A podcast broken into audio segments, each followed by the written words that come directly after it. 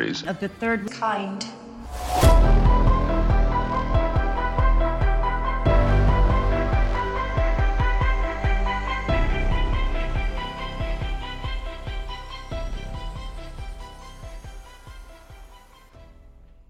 Welcome to Theories of the Third Kind. My name is Aaron, and I'm one of your hosts.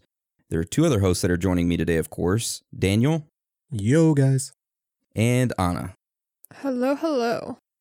So, before we start today's episode, I just want to say, like always, we do not run any ads on the show or take any money from any corporations. So, if you'd like to help us out, then there's a few ways that you could do that.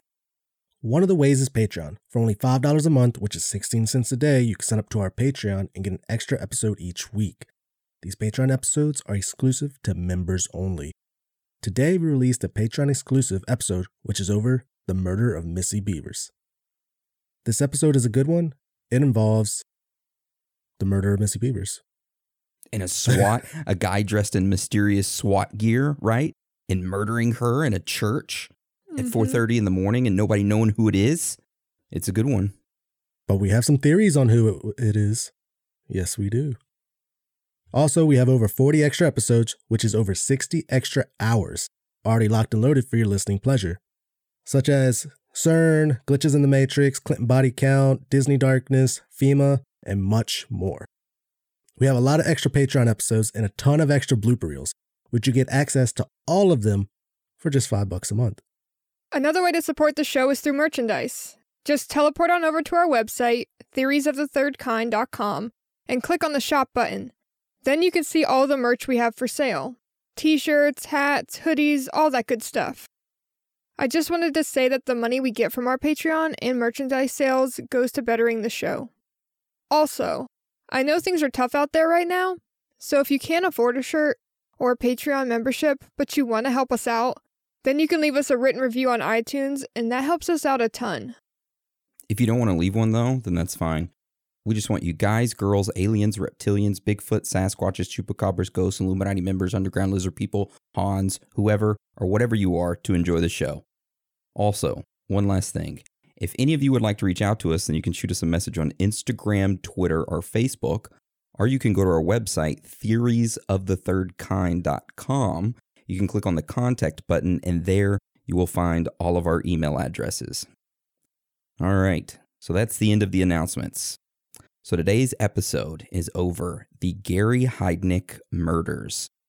So, how this episode will go today is that we will talk about what are the murders, who Gary Heidnik was, the kidnappings and murders themselves, strange facts and findings, the theories surrounding it all, and of course, our own personal thoughts and theories.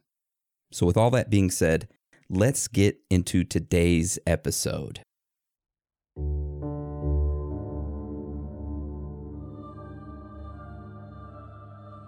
One of the most grotesque series of crimes ever to occur in Philadelphia. He was an American murderer who inspired a character in the movie Silence of the Lambs.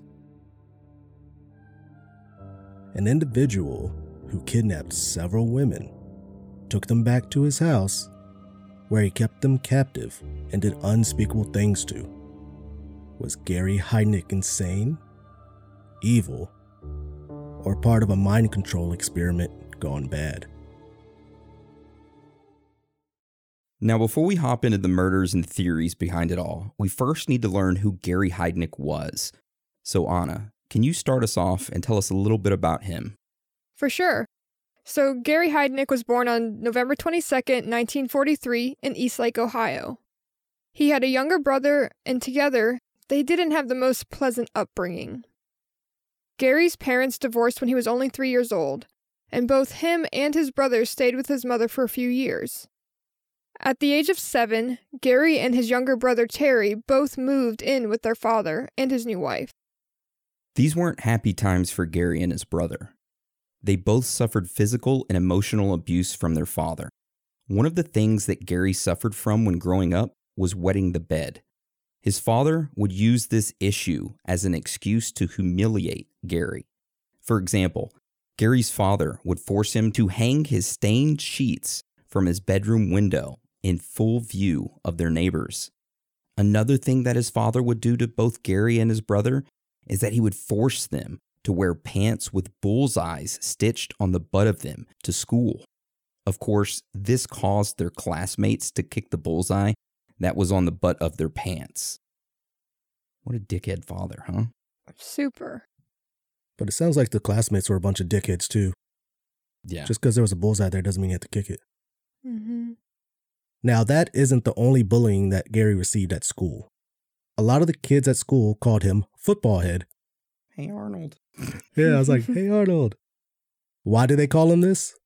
Well, when Gary was a young child, he was climbing a tree, he accidentally slipped and fell 20 feet to the ground on his head. He suffered a severe head injury, which left him with a misshaped head, and his personality began to change and be- he became more violent. So, that is why the kids called him football head. Now, just a little side note here head trauma is very commonly seen among serial killers. There is a study that was done that shows a good percent of murderers, serial killers, have had a brain injury. This is just something to keep in mind as we go forward. It's a weird thing. When I used to listen to my favorite murder, that was something that came up in so many people's history. It, they'd be like, "Well, you'll never guess what happened to him when he was a kid. Oh, he was on a swing, fell off, and smacked his head. Had brain trauma." It seems like it goes one or two ways. They become serial killers or they become geniuses. Or vegetables. Oh, yeah, three ways, I guess. Now, after all this abuse and bullying, Gary and his brother ended up returning to live with his mother. But things weren't great for them. They're living with her. Their mother was an alcoholic. And regardless of that, Gary continued going to school and being bullied. He didn't interact with his fellow classmates much and refused to make eye contact. Some classmates did try to become his friend, but Gary would always push them away. For example, one day a new female classmate asked Gary, Did you get the homework done? Gary yelled at her and said that she was not, and I quote, worthy enough to talk to him. God damn. Oh, wow. All right. So now, regardless of Gary being an outcast in school, he did make good grades and he was also pretty smart. His IQ was 148, which it's pretty good. hmm You know, even though he made these good grades and was smart, he decided to drop out of school in the ninth grade. And shortly after dropping out, at the age of 14, Gary's father convinced him to join the Staunton Military Academy in Virginia. He attended the academy for two years, but decided to drop out before graduating. At the age of 17 and freshly out of the military academy, Gary decided to join the army. During basic training, Gary's drill sergeant graded him as excellent. Following basic training, he applied for several specialist positions, including the military police, but was rejected. He was sent to Texas to be trained as a medic. However, he did not stay there long. He was transferred to the 46th Army Surgical Hospital in West Germany. In August 1962, Gary began complaining of severe headaches, dizziness, blurred vision, and nausea. He was sent to a hospital where a neurologist diagnosed him with gastroenteritis. Something else worth noting is that during this hospital visit, the neurologist also said that Gary displayed symptoms of mental illness, and he was prescribed trifluoperazine or stelazine. Never heard either of those. Shortly after that, Gary was transferred to a military hospital in Philadelphia, where he was diagnosed with schizophrenia. Because of this diagnosis, he was honorably discharged from the military. So, after being discharged from the military, Gary ended up becoming a licensed practical nurse and enrolled at the University of Pennsylvania to do what he does every time, which of course is to drop out. And this time it was only after one semester. Mm-hmm. He then worked as a psychiatric nurse at a Veterans Administration Hospital in Coatesville, but he was fired for poor attendance and rude behavior towards patients. In 1967, Gary purchased his own home and started hanging out at the Elwyn Institute for the Retarded. Yes, at this time, the institute was called this. Now, keep this institute in the back of your mind because we will come back to it later on in the episode. All right. So, throughout the 60s, 70s, and 80s, Gary spent time in and out of psychiatric hospitals and had attempted suicide at least 13 times. So I'm a little confused about something. Okay. Why did the neurologist uh, diagnose him with a stomach problem? I don't know. That's a good question. They just say whatever. I heard gastro. I was just like, my dad had enough problems with his stomach, and gastritis was one of them. And gastro is pretty much for the stomach, intestines, and all that. So I was like, why the hell the neurologist sit fucking doing that? Hmm. I mean, that could be like a basic doctor thing, but he specializes in the brain. Good observation. I guess just to try to keep him in because he was, he joined when he was like 19, so he had a lot left in him to uh, to go. He shouldn't have been out so early. I think is what the military saw that he had years in him. Yeah. All right, we'll just move on. In 1970, Gary's mother, who had been diagnosed with bone cancer, committed suicide by drinking mercuric chloride, which is a highly toxic chemical of mercury and chloride. Now, even though his mother's death affected him greatly, Gary still hadn't acted out on his sadistic urges. But he was working his way towards it, though. Six years later, in 1976, Gary sold his house and purchased another three story house and rented out two of the floors. Now, remember that uh, Elwyn Institute for the Mentally Disabled that we were talking about that he used to hang out at? Yeah. This is where he met this mentally disabled girl named Anjanette Davidson. Shortly after meeting her, Gary and her started dating, and she moved in with him. In 1976, Gary was charged with aggravated assault and carrying an unlicensed pistol after he decided to shoot the tenant of the house that he was renting out. Luckily, the bullet just grazed the tenant's face, not causing much harm. A couple years after that, in 1978, Gary had his first child, a daughter named Maxine, with his girlfriend. After that, Gary decided to abduct his girlfriend's mentally disabled sister, Alberta, from a mental institution. He went to the mental institution in Harrisburg and signed out Alberta, the sister of his then girlfriend, Anjanette Davidson, from the mental institution on day leave. Gary then proceeded to imprison her in a locked storage room in his basement. Alberta was then found and returned to the hospital. At the hospital, they examined her, which revealed that she had been raped and sodomized and that she'd contracted gonorrhea. Hmm. Of course, Gary was arrested and charged with kidnapping, rape, unlawful restraint, false imprisonment, involuntary deviant sexual intercourse, and interfering with the custody of a committed person. He was sentenced to three to seven years in prison and got out only after serving four. Wow. Little light sentence, don't you think? Mm-hmm. Yeah. With all of this craziness going on, Gary somehow found the time to woo a woman named Betty Disto. He had met Betty through a mail order bride dating site. They messaged one another for two years before he proposed. In September of 1985, Betty arrived in America and married Gary in Maryland on October 3rd, 1985. The marriage was pretty much shit from the start. Gary was constantly cheating on her and also was forcing her to watch while he slept with other women. Not only this, but Gary was also beating her regularly. Of course, he's, this marriage didn't last long, and Betty had enough. In January of 1986, Betty told Gary, Hey Gary, um, I'm gonna go out to the grocery store. Instead of heading to the store, she left him for good. That's my girl. Good job. Get out of there. Take take notes, everybody. That's how you're supposed to do Well, you won't be proud of her for much longer for what, what she does later on, but we'll get to that later. Uh oh. Now, that mostly wraps up the history part of Gary. Of course, excluding the murders, which we're about to go over in a lot more detail. However, before getting into the murders, I did want to drop this little fun fact real quick that we didn't mention yet. In the early 1970s, Gary created his own little hmm, cult following, you could say. He created a church called the United Church of the Ministers of God and initially only had five followers to start. However, Gary opened an account under the church's name with Merrill Lynch. He started off putting his 1500 disability checks from the military into this church account so that he could avoid paying taxes on it. Over the next 12 years, he would turn that initial $1,500 into over half a million dollars through this church. We need to start a church. Theories of the Third Kind Church. Hallelujah. Oh, yeah. All right, so we'll cover a little bit more about the church and the strange facts and findings, but now we're going to get into the murders. So this all started in 1986.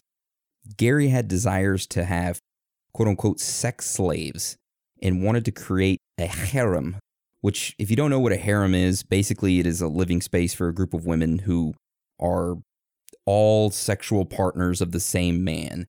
Basically, it's the same thing as a sex slave, but all the women live together under one house. So, like the Playboy Mansion. Yeah, pretty much like the Playboy Mansion. all right. So, Gary had these desires, and this started his series of abductions and rapes. And uh, we're going to talk about his first victim, Josefina Rivera.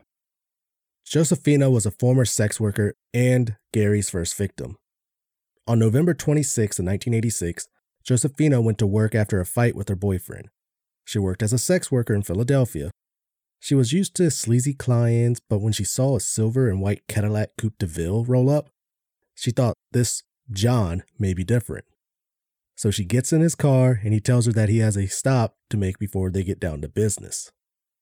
Gary needed some coffee, so as they sat there, she started to notice that, yeah, he's got a luxury car and an expensive watch, but his clothes were dirty and cheap. She brushed it off as they left when he finished his coffee. When they got to his place, he had a 1971 Rolls Royce parked outside of it. Again, she thought, you know, maybe I'm in a big in for a big payday. Now, where things start to get really strange is when they get to the door. Gary puts the key in the lock, and Josephina notices that the key is broken.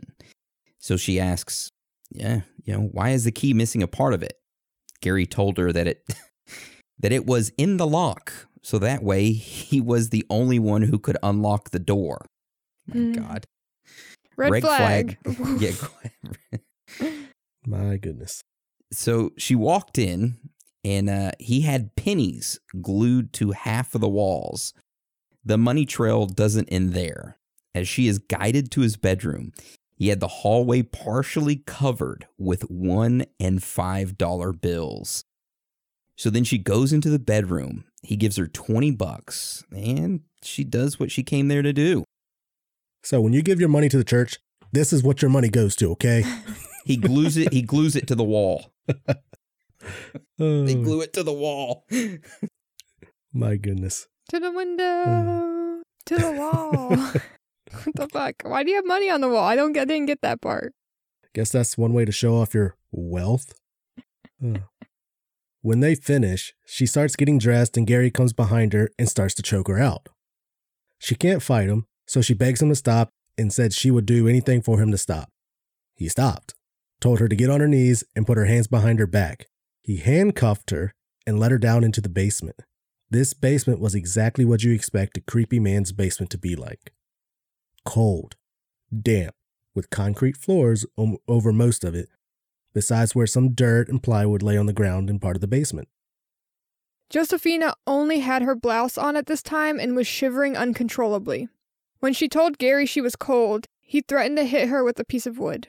He brought over a soiled mattress and chained her ankles with metal clamps that he superglued shut as well at the bolts. He then attached her chain to a pipe hanging from the ceiling.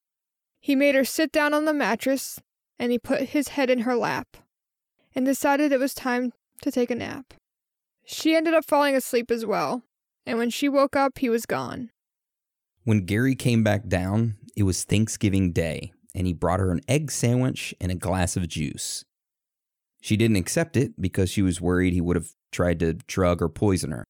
She watched him as he grabbed some digging tools and lifted up the piece of wood that was in the basement, that was on the basement floor, to reveal a hole that he had been digging. So, as he worked on digging this hole, making it wider, he talked to Josephina about his plan to get 10 women pregnant and that he had already gotten four women pregnant. He used this conversation as foreplay as he jumped out of the hole and demanded sex from her, which, of course, he got. And after that, he left and went upstairs. With Josephina left alone, she managed to loosen up one of her ankle clamps and pried the piece of wood off the window and tried to escape. But the chain wasn't long enough.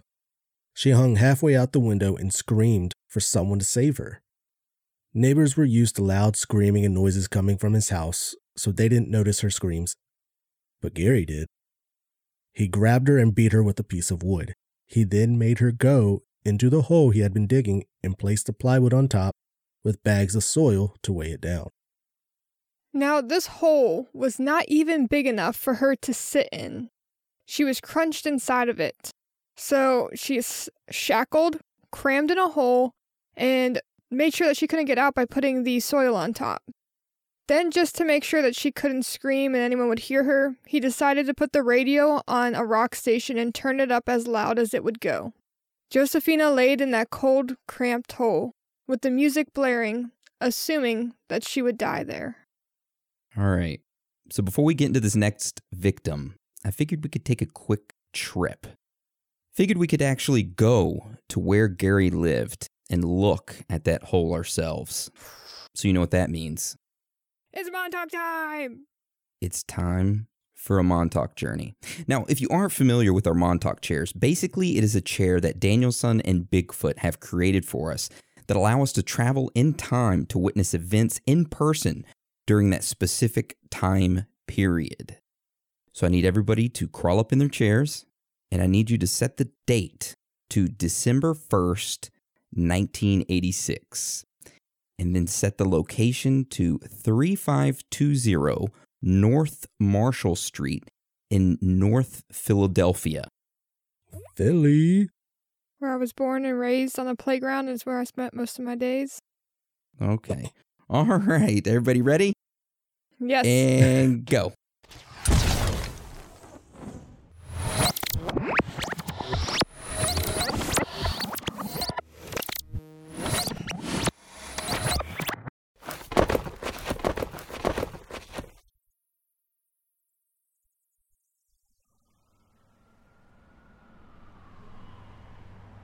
Phew. All right. Is everyone okay? yes, a little chilly, but good to go. Uh, spe- spectacles, testicle, testicles? Yes, I'm good. Yep. All right. I'm glad you two are okay. All right. You're probably wondering why we're standing in the middle of the street and there's this weird ass house in front of us. Well, that's Gary's house. That's what we came to see. Hmm. Okay? Okay. Oh. That explains a couple things. Um, so we got a couple ways we could look into it. We can break in, or we can just go to the side window and we can see down into the basement where Gary supposedly is at and his hole is at. Y'all just want to go do that? Yeah, let's do that. I mean, I know that there's a piece of wood over there, but I have a feeling it might not be there right now.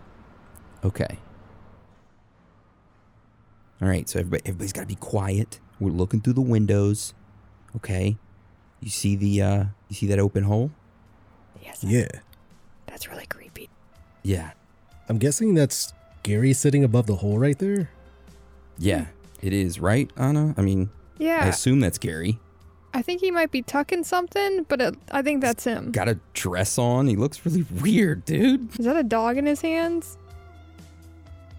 It puts the lotion on. You have no idea what kind of hell I can bring you! Hey, man. I know that's real cool and whatnot, but No! I don't know how the hell I got here. But if you could answer some questions about some fucking conspiracies and get me out of this hole, I'll call it even, and you'll never hear from me or see from me again. Oh, for Christ's sake! Is that Hans down in there? What the hell? I think that's Hans, man. Oh my god. We gotta save him. He I forgot that he was traveling. All right, we have to get Hans out. Okay, good. Gary's walking upstairs and his wiener is tucked. Good observation, Anna. All right. We got to break out Hans somehow. We got to break him out and get him back to the studio. Think I could fit through this window that Josephina has tore off the uh, plywood from? I'll sneak down there, unlock the door in the back, and Hans and I will run out. Okay, and then you guys go straight to the Montauk chairs, okay? Let him ride with you and sit in your lap, not the special chair. Okay, damn. I was ready for him too. All right, you ready? We're going to push you through. Okay. All right. One, two, three, push. Huh. Ah! Okay, Oh shit. I'm okay. Hans! Hans, dude, is that you? Hey, Sweet Pea, I found myself in quite a pickle today. Could you please uh help me out? This dude's getting really weird with me. Hell yeah, no one could play patty cake with those ass cheeks but me. Let's go, baby. Oh hell yeah, let's get out of here. I wasn't expecting to have you, so you're gonna have to sit in my lap. I don't have any special attachments in this journey. I'm sorry, but um, you get front row seats. That's perfectly fine. I'll hold on to you like a child that needs coddling. Perfect. My favorite.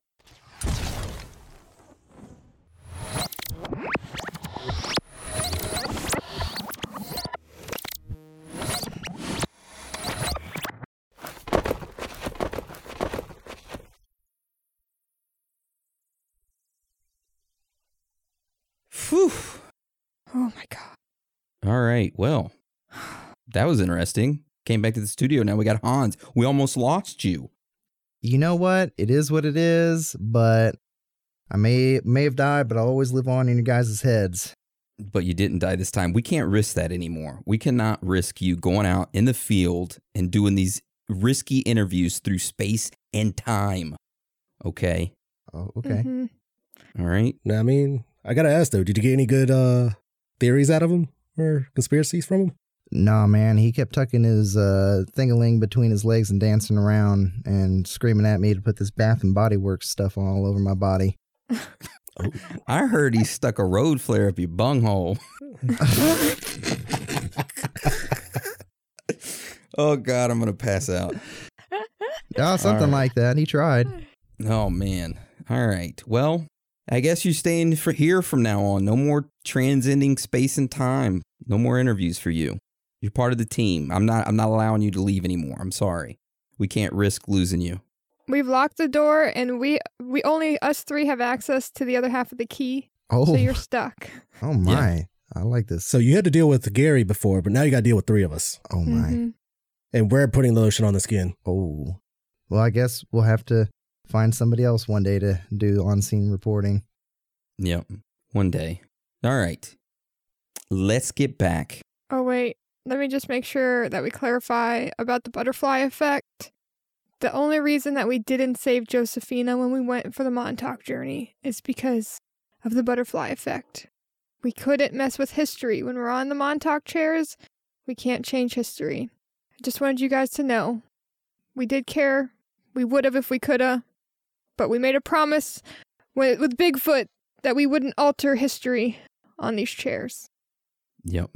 No alternate history. Sorry, Josephina, but you survive anyway. Spoiler. Uh, all right. So let's continue with the next victim after Josephina. All right. I've got this. So, 27 hours later, in the pit, with the music still playing, Josephine started to hear a voice of a woman fighting with Gary. This woman was Sandra Lindsay. Sandra was mentally disabled, whom Gary had gotten pregnant previously, but she had an abortion, which angered him. Jesus. Bummer, dude. Has he your got a thing for like mentally disabled women? 100%. Specifically, mentally disabled black women is what his oh my preference god. Oh. was. Dude, what? Well, I'm- Yeah. Ugh. Oh, it is what it is, I guess. Gary had abducted Sandra and took her in his basement. He lifted the board that was covering the hole and grabbed Josephine by her hair and pulled her up out of it. Josephine then saw Sandra, a young black woman in only a blouse, chained exactly as she had been when she arrived. Sandra seemed very unsure of what was going on and detached. When Gary left, Josephina tried to talk to her, and she noticed that Sandra hadn't fully understood what had happened to her. Gary had met Sandra at the Elwyn Institute that we talked about earlier. Sandra had told Josephina that Gary and her had known each other for years, and he'd always been a good friend who looked out for her. Sandra also said that Gary told her that he was going to take care of her and her friends, or take her and her friends on a great adventure. So after an hour, Gary came back with some dry crackers and bottled water for the girls. He left the girls for another two hours before coming back to work on digging the pit a bit deeper. He grew tired of working in the pit, so decided he would get out and had sex with both of them, and then left them downstairs. The next morning, Gary brought them warm oatmeal. And for some reason, he seemed to be in a more joyful mood this day. But that didn't last long. Uh, he heard a knock at the front door. Sandra's family was at Gary's front door looking for her. They said that someone that knew Gary said that they had seen Sandra with him. Of course, Gary denied it and the family left. This encounter made Gary grow paranoid, so he made the girls write letters to their families. He told Sandra to tell her family she ran away. He even posted the letters from New York to try to make the story more believable.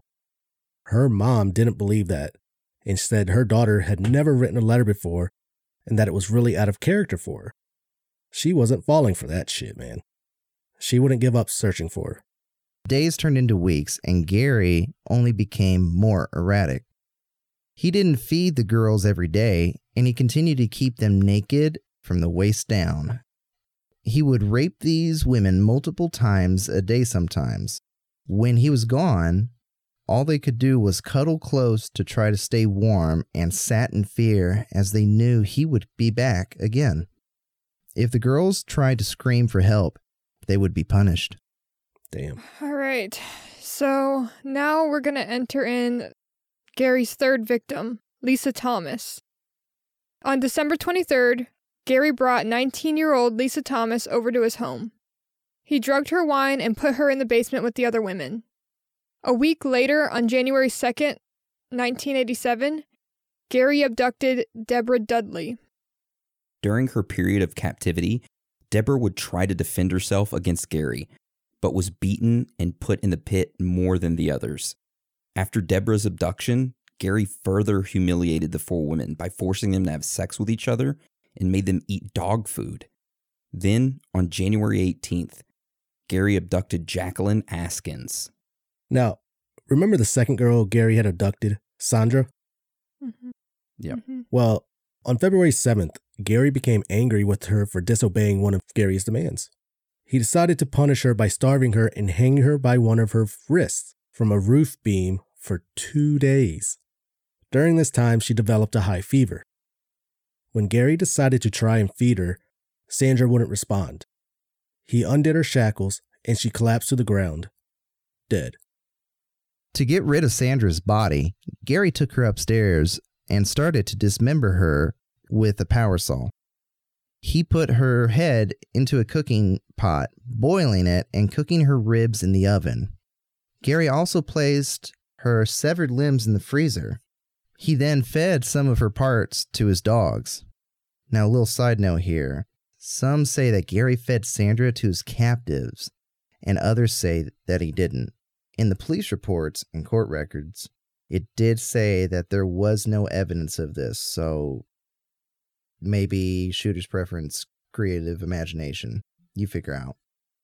Well, I know one thing that happened. You know how Deborah Dudley was very, uh, she always challenged Gary. Yeah.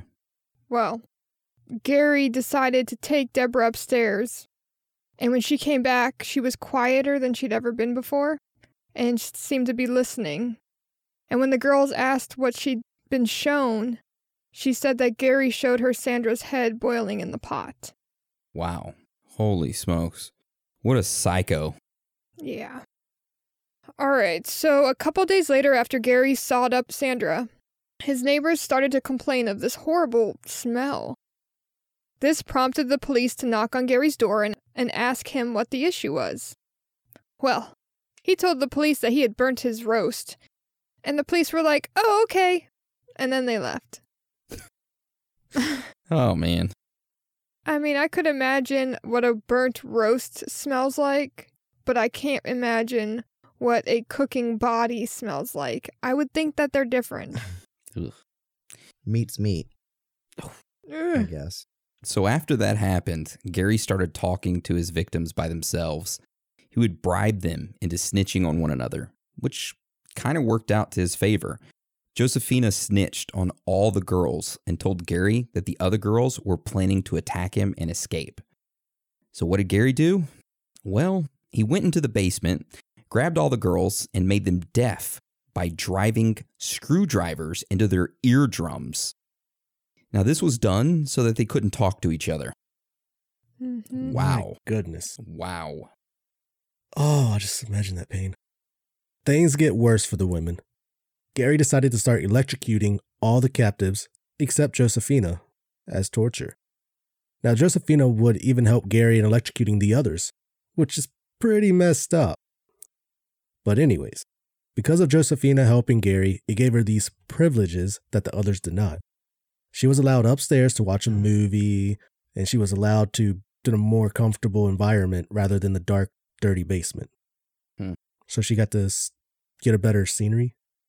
She was smarter than I think Gary played her out to be. Oh, yeah. She definitely was. On March 19th, 1987, Deborah was not minding Gary. This pissed him off, so he filled up the hole in the basement with water and threw Deborah into it. He then fatally electrocuted her. Wow, that's gruesome.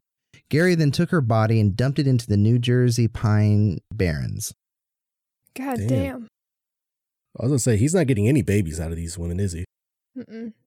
So on March 23rd, 1987, Gary abducted his last victim, Agnes Adams, to replace Deborah.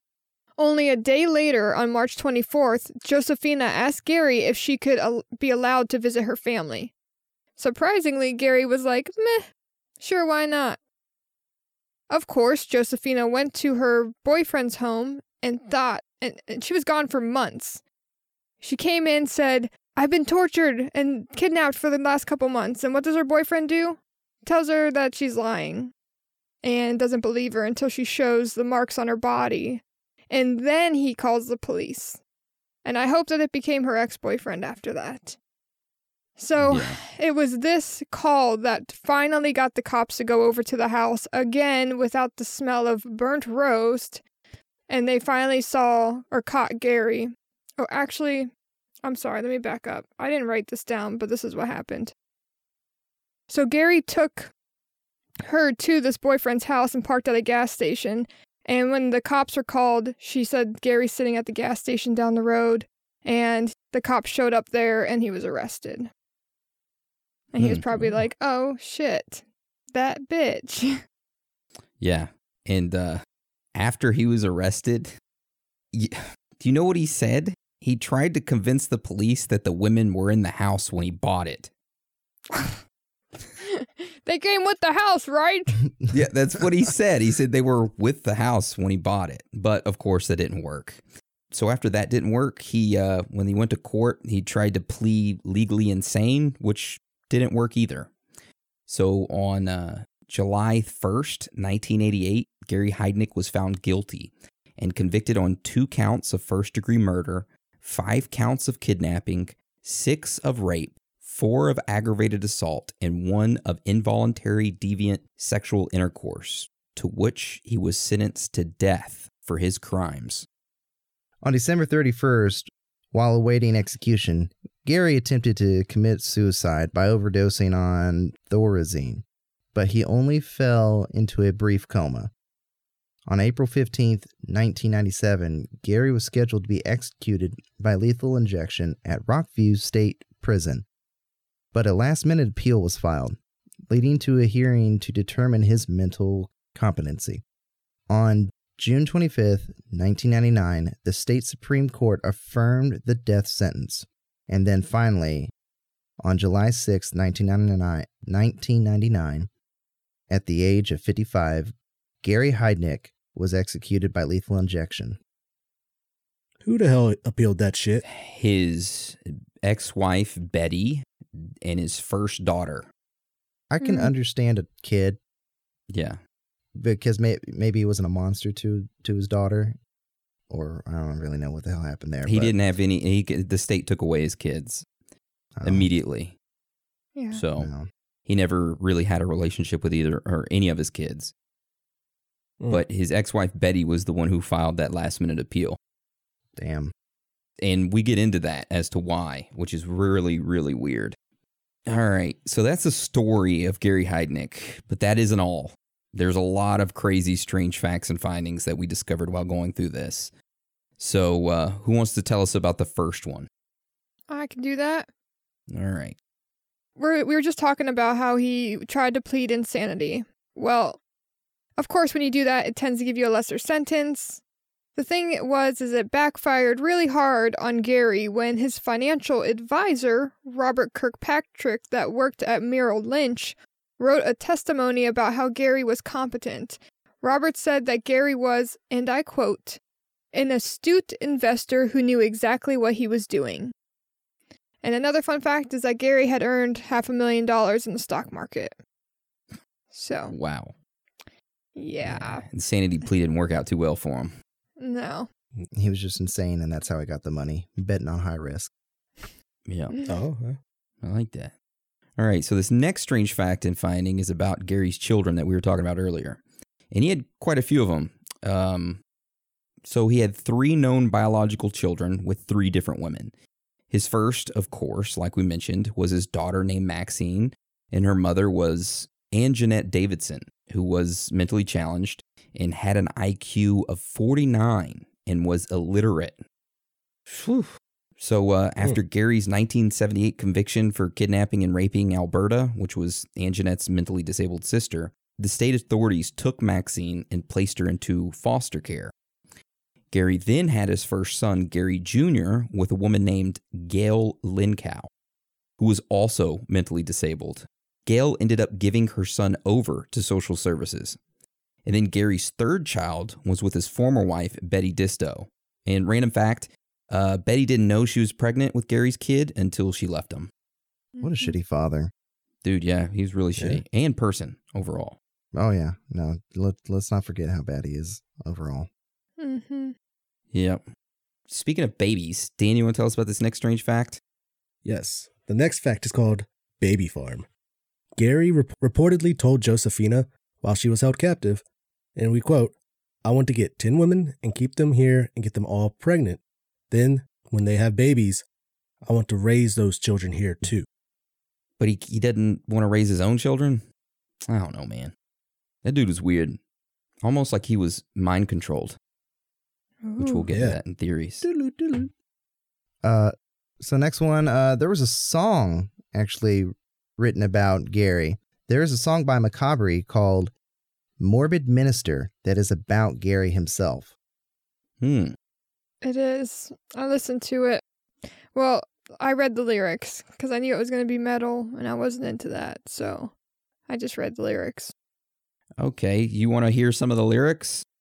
I Yeah, I like to torture and I do it quite well. Kidnapped in my ha- house, you'd think you're in hell. Your new home's a pit in my basement floor. Act up and I'll shock you with an electrical cord. Morbid minister, he's quite sinister. In his pit, you're restrained. All your life, he will drain. While you're chained to my pit, you wish you were saved. But you cannot escape me. You are my sex slave. Inside of a blender, in your gourmet meal consisting of dog food and women I killed. Mm. And that's all the lyrics to it. wow, well, that's deep. Do you see the cover art for that song? No, uh, No. I'm scared to look at it. I mean, it's it's like a silhouette. It's like a metal silhouette. I guess, or the circle represents the whole. Oh, and the guy going like this? Yeah, about to stab a woman. Yeah, okay. Wow, Damn. that's metal. That is metal. All right, so what's the next strange fact and finding we got? Uh, we're going to talk about the church again.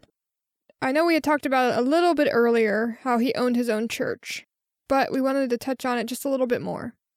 So in 1971, Gary founded his own church and made himself a bishop. His church, like we said earlier, the United Church of the Ministers of God, was a way for him to invest his income without paying taxes on it. The church was headquartered in his own Philadelphia house, and the board consisted of one of his brothers, three other people, and himself. Gary's next door neighbor said that the church had a strong attendance, but the majority of the members were mentally disabled. At the time of his arrest, the courts valued Gary's assets, including the church, at approximately half a million dollars. Hmm. He had a cult of personality. Yeah. And now we get a little bit more understanding on why we have pastures with jets and have all this money. Kenneth Copeland. Yeah, Oh, Kenneth Copeland. I tell you what, man, that dude, if anybody's a reptilian, he is a reptilian. Oh, those eyes scare me. Yeah, they do. I can't be in a tube of demons. You know, when they're talking to him of like, don't fly commercial. You think I Yeah. can fly in a tube of demons? Yeah, you think I could stand up and praise Jesus on a commercial? You just can't. I'll blow COVID away. Jesus Christ. All right, so we'll go on to the next strange fact and finding. This one is my personal favorite strange fact and finding. I found this and I was like, dude, this is crazy. This is like the definition of strange fact and finding. All right, so on August 9th, 1987, police raided a local apartment. They found the remains of five women in a bedroom that had been nailed shut.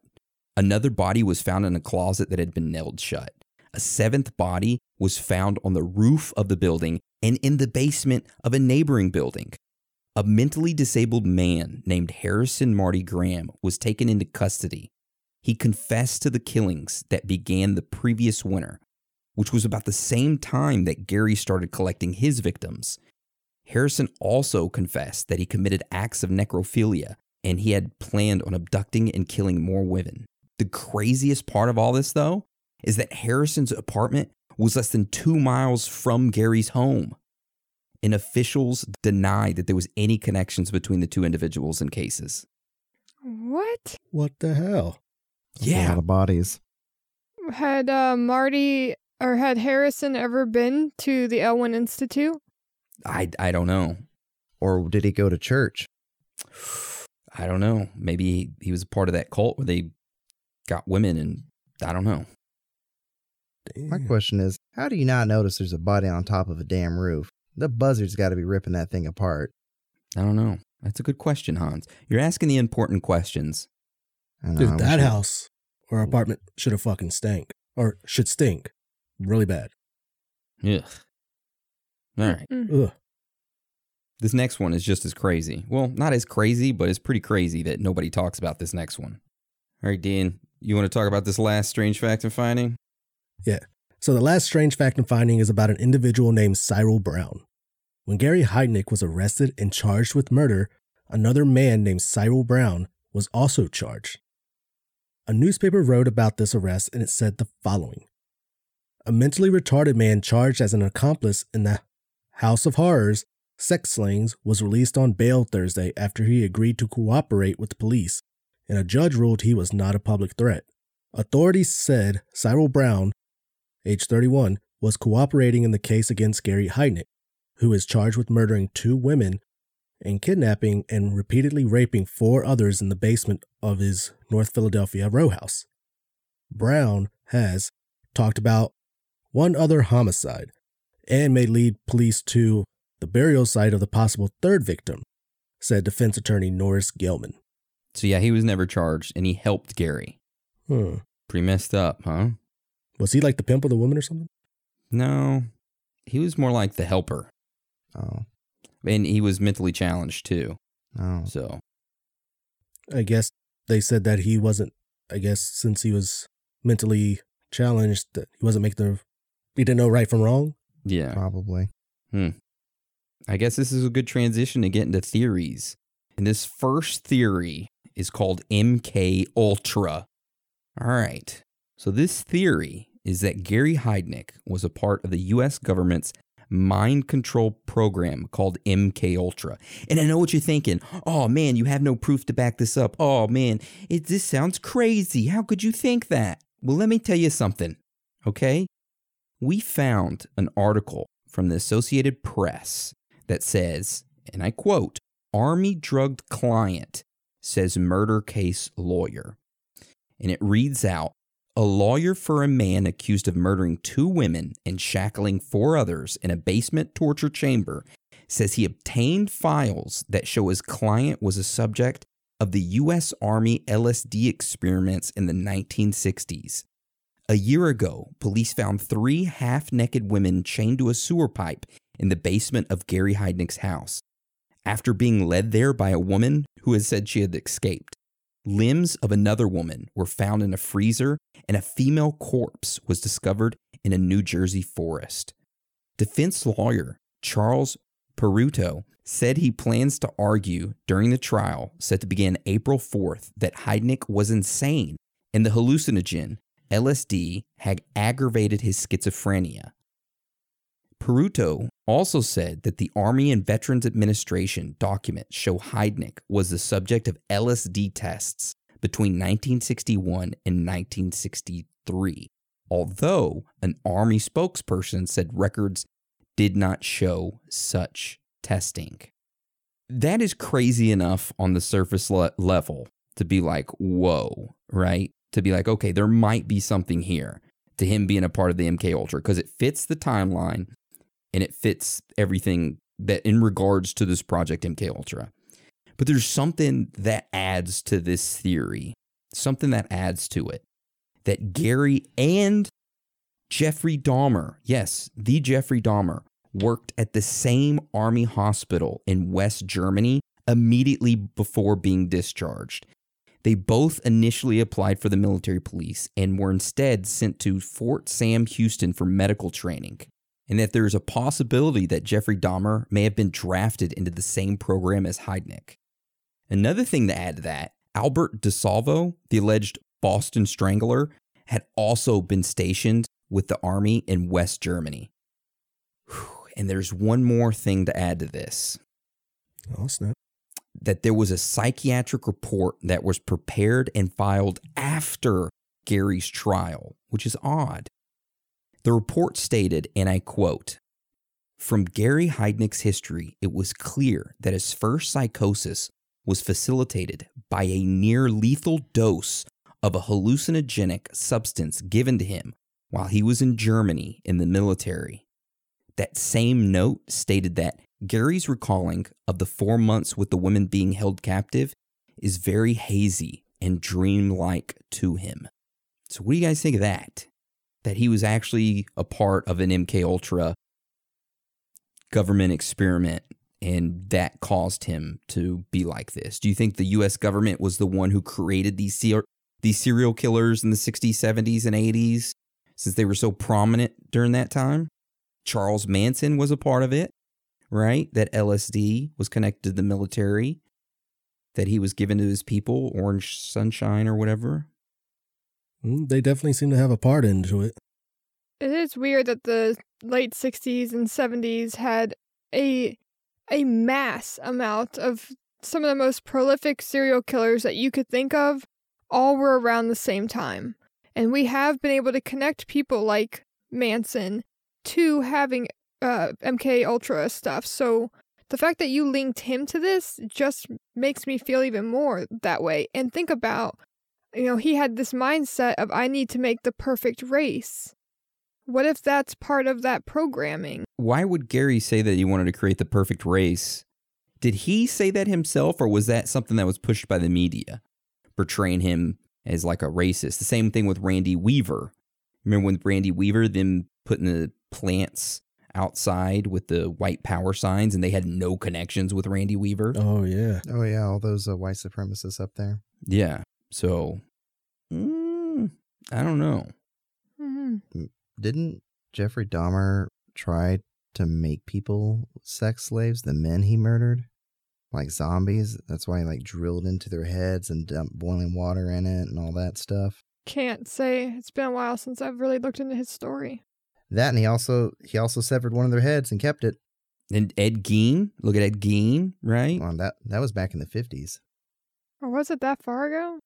Yeah, he was he was like that was a long time ago. John Wayne Gacy. Yeah. Oh. Um, Ted Bundy, Yep. the Zodiac killer. Ed Mhm. Kemper. Yeah. Have you seen Mindhunters? Any of you? A couple Uh, a little bit. I want to say a little bit. That that show's fucking crazy. The guy who they have that plays Ed Kemper, Yeah. So He's good. So on point. So- the most accurate. You would think it was Ed Kemper. Yeah. Props to you, whoever you are, guy. Yeah. And if you ever want to watch a good documentary on Jeffrey Dahmer, watch uh Dahmer, where Jeremy Renner is Jeffrey Dahmer. It's pretty interesting. nice. I'll have to give that, add that to the list. Yeah. Mm. All right. Who wants to talk about this? I guess this kind of this other theory kind of connects to what we just talked about. Who wants to say this theory? Uh sure, why not? I'll take it. Occult masterminds. Now this theory is just not in regards to Gary Heidnik but to all serial killers. It is that all serial killings between the years 1968 to 1985 were masterminded by society figures and an occult group. Eh. I mean, he had his own church, he had a following. Ooh, look at Jim Jones, right? Yeah, I mean, Connections with the CIA too. Oh my gosh. yep. And he he was from Indiana. Sorry, it's like really one of the pet people from Indiana.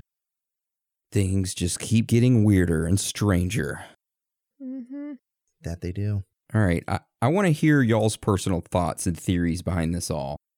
You got any, any of y'all have any theories or thoughts or I mean, I'm gonna just say it. The military experiment, such as MK Ultra, has like been linked to a, a lot of people losing their cool. Even some people after it, but more they're gone. Like their their mind isn't what it used to be. And you know, what else happened in MK Ultra? Nobody will ever know because all that all that we know is it was just a mind control experiment, but we don't know the parameters. It might have not just been the drug use. It could have been, you know, physical torture, all that psychological stuff. And he was already, I guess, changed, forever changed from falling on his head. And that him progressively getting worse in the army to being just, you know, what the military does if you get injured or they find out that you don't fit in the cog in the gears, it's they're just like, all right, boop, bye. You know, we'll replace you. You're just a number. And they kick somebody out that they could have easily admitted into a psychiatric ward permanently for how bad he was. Hmm. Yeah. Yeah? I like that. What about you, Anna? What do you think about all this? I mean, I really like your MK Ultra add-in.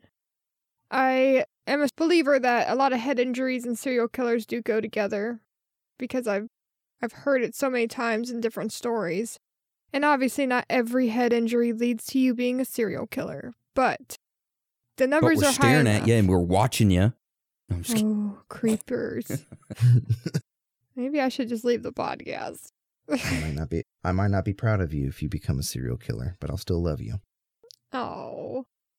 Well, as far as I know, I've not had any brain injuries, so doing good in that department. But I feel like this was someone who had a very troubled life, and and he didn't really know how to be, quote unquote, normal in society. He was abused by his parents. He was abused his whole life. He was made fun of, bullied. And then maybe when he started working in these mental institutes, he, for the first time, started to feel power and in control. And he liked that feeling. So he took that and kind of ran with it, and it got a bit dramatic. And he, and because he was tortured, and maybe like you're saying, Hans, and the MK Ultra stuff, he could have been tortured in that, and that gave him ideas to dig a pit, to chain him up on the by one arm on a uh, pipe, and he just played out what he had had done to him his whole life to other people. Hmm. Okay. What about you, Dan? What are your thoughts on it? I'm kind of along the lines with Anna here. I think that he had a superiority complex. He had a high IQ. Looks like he only targeted women with that are mentally challenged. He liked being in power, and I guess he wanted to have babies with them for the fact that I guess he wanted more people that he could be in control of. They wouldn't question what he said. They would follow every word he said. He wanted to start a cult. I guess he figured that since their IQ was low, maybe they wouldn't question anything he said. I agree, and I believe how he was treated by his father played a big role in his superiority complex. Yes, that would definitely play a huge role in it. And he wouldn't care about their humility, like being half naked down in the basement, because he was humili- humiliated by his father his whole life, putting the bed sheets out to show how he peed the bed, and he peed the bed his whole life. Like he had a complex from it. And that is also, along with head injuries, bedwetting and being like obsessed with fire are, and of course, like killing animals are, are all signs that you're probably going to be a serial killer or a murderer at the very least. bedwettings is also signs of um, sexual abuse in the home as well. Oh, yes, yes. Mm-hmm. And steroid use. Never heard of that? No, I've never heard of that. That really does explain the stained mattress in the basement. A constant reminder. It it was his it was probably his mattress. Oh, shit. Damn. Hmm. All right. Well, what else y'all have to add to today's episode? You got anything else before we roll this out? What? It, okay, you know how he said that the the whole four months he was doing all this crazy stuff. He said it was a haze. Now you hear about how people they tell you when you do drugs, some of the residual effects of the drugs and some of the drugs get stored into your fat. What if he burned off enough fat that it just triggered this LSD and it just tripped him out the whole time? And he was Does just like, LSD cause a high sex drive? He, "You want to take some and find out?" No. Um, yeah, baby. Experiment time. I mean, uh, I don't know, but you know, people have sex on heroin. I don't know how great it is. I wouldn't recommend it, but you know, what if that that's what happened? And like he was just burning off so much of this fat, and it just kept going that it, you know, went to his brain and permanently had changed it for that time. And he, not saying that he didn't know what he's doing, but it's like devil's advocate. What if he didn't? And this was just all a delusion to him, but it turned out to be really real because then he was like, okay, yeah, you know, Anjanette, I'll take. You you. don't usually hear a killer say that. Yeah. So hmm. that was just my thought. Mm, yeah. Josefina. Just for the Oh. listeners, but oh, it's, Josefina, my bad. no, no, it's okay. How dare you? How can you get the victim wrong? Can I talk to your manager, please? All right, Karen. All right. Y'all got anything else you want to add? No, that's all I really have on the episode today. It's just it was just one me- he was one messed up guy. He had a messed up childhood. It just continued on. I just feel sorry that he couldn't get the help he needed.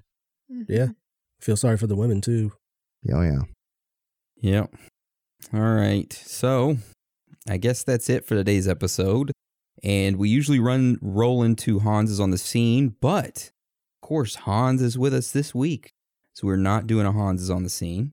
So that rolls us into shout outs. I know we have I have some shout outs. I think we're going to push most of them to la- uh, next week, but there is a couple people that I wanted to shout out on Instagram. I wanted to shout out DJ Rule 2001. Love you and I'm proud of you.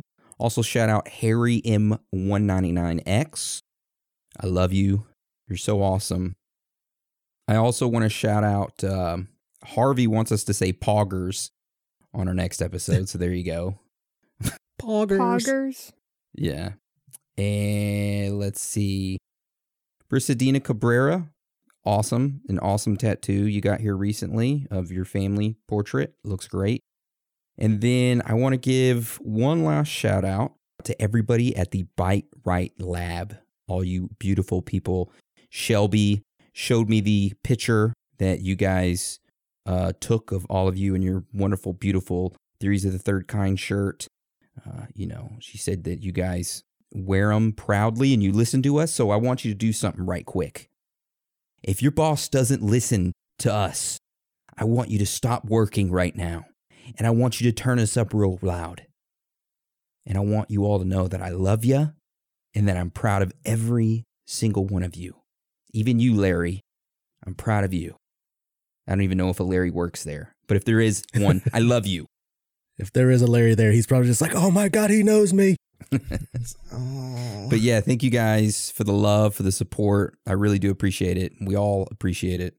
We all love yes, you. indeed. And I'll swing on by the Bite Right Lab and get me a new bite of whatever it is that you guys do. That's right. yeah. New bite. That's right. Boom. Give me something to bite when I come over there. Oh, All right. Um, so Anna, you said you're moving your shout outs to next week, right?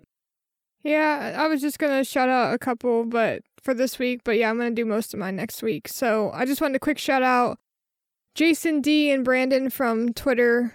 You guys know, you know why you're awesome. I appreciate your love and support, especially support. You are amazing. It means a lot to see the messages that you guys wrote. Um, so thank you, thank you. Uh, Moon Guide Three. She made a Twitter just to talk with us. Um, I responded to you. I hope that that message helps. and your astral projection journeys are smooth sailing. Reach out anytime. Join the Discord, Discord and direct message me if you can. That's kind of the easiest way to get a hold of me. Yeah, I think for the rest of shout outs, I will hold off till next week. All right, Dan. What do you got for Facebook shout outs? I'm pretty much moving most of mine to next week. Okay. I do just have one in particular though, to our Texas teachers, or especially uh, Lindy. I think that she's on spring break right now in New Orleans. Ooh, girl. Nice. Get you some of those beads. Yeah. Hey, ooh. She's the one that was asking about uh stuff about voodoo and like where she should Uh-oh. go visit, stuff like that. Mm. So I told her uh the voodoo museum and probably avoid that one tour that seems to be uh not very good. Tourist trap. They talk about the I guess- history of like the buildings, but no voodoo. Oh my God. Yeah. Who wants to go on that tour? I don't know. I tell you. And if it's and if it's the one I'm thinking, it's four hours long and it's forty five dollars to To Yeah. just listen about buildings? This For the most part, building yeah. was made out of cement in 1822. hmm I'd rather hear that if I was in another country. All right, Hans, you got any shout outs? Uh, playing them love games. no.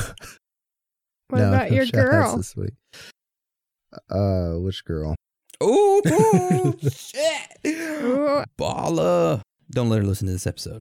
Oh yeah, uh, yeah. My awesome uh, girlfriend who let me set up shop in her amazing closet while listening to R. Kelly's in the closet. Mhm. Nice. If you all haven't listened to that, it's a uh, masterpiece of 2005. Nice. Recommend. It is pretty amazing, but I gotta say, Weird Al Yankovic's "Trapped in the Drive-Through" is pretty, pretty good. Oh, it is. Nice. All right. So, does any of y'all have anything else you want to say before we roll this out? Mm, Nope. Nope. Nope. All right. Well, I just want to thank you all for joining us today. And again, thank you for your support. You are amazing, every single one of you. So, that being said, Dan, Anna, and Hans, you want to roll us out? You already know.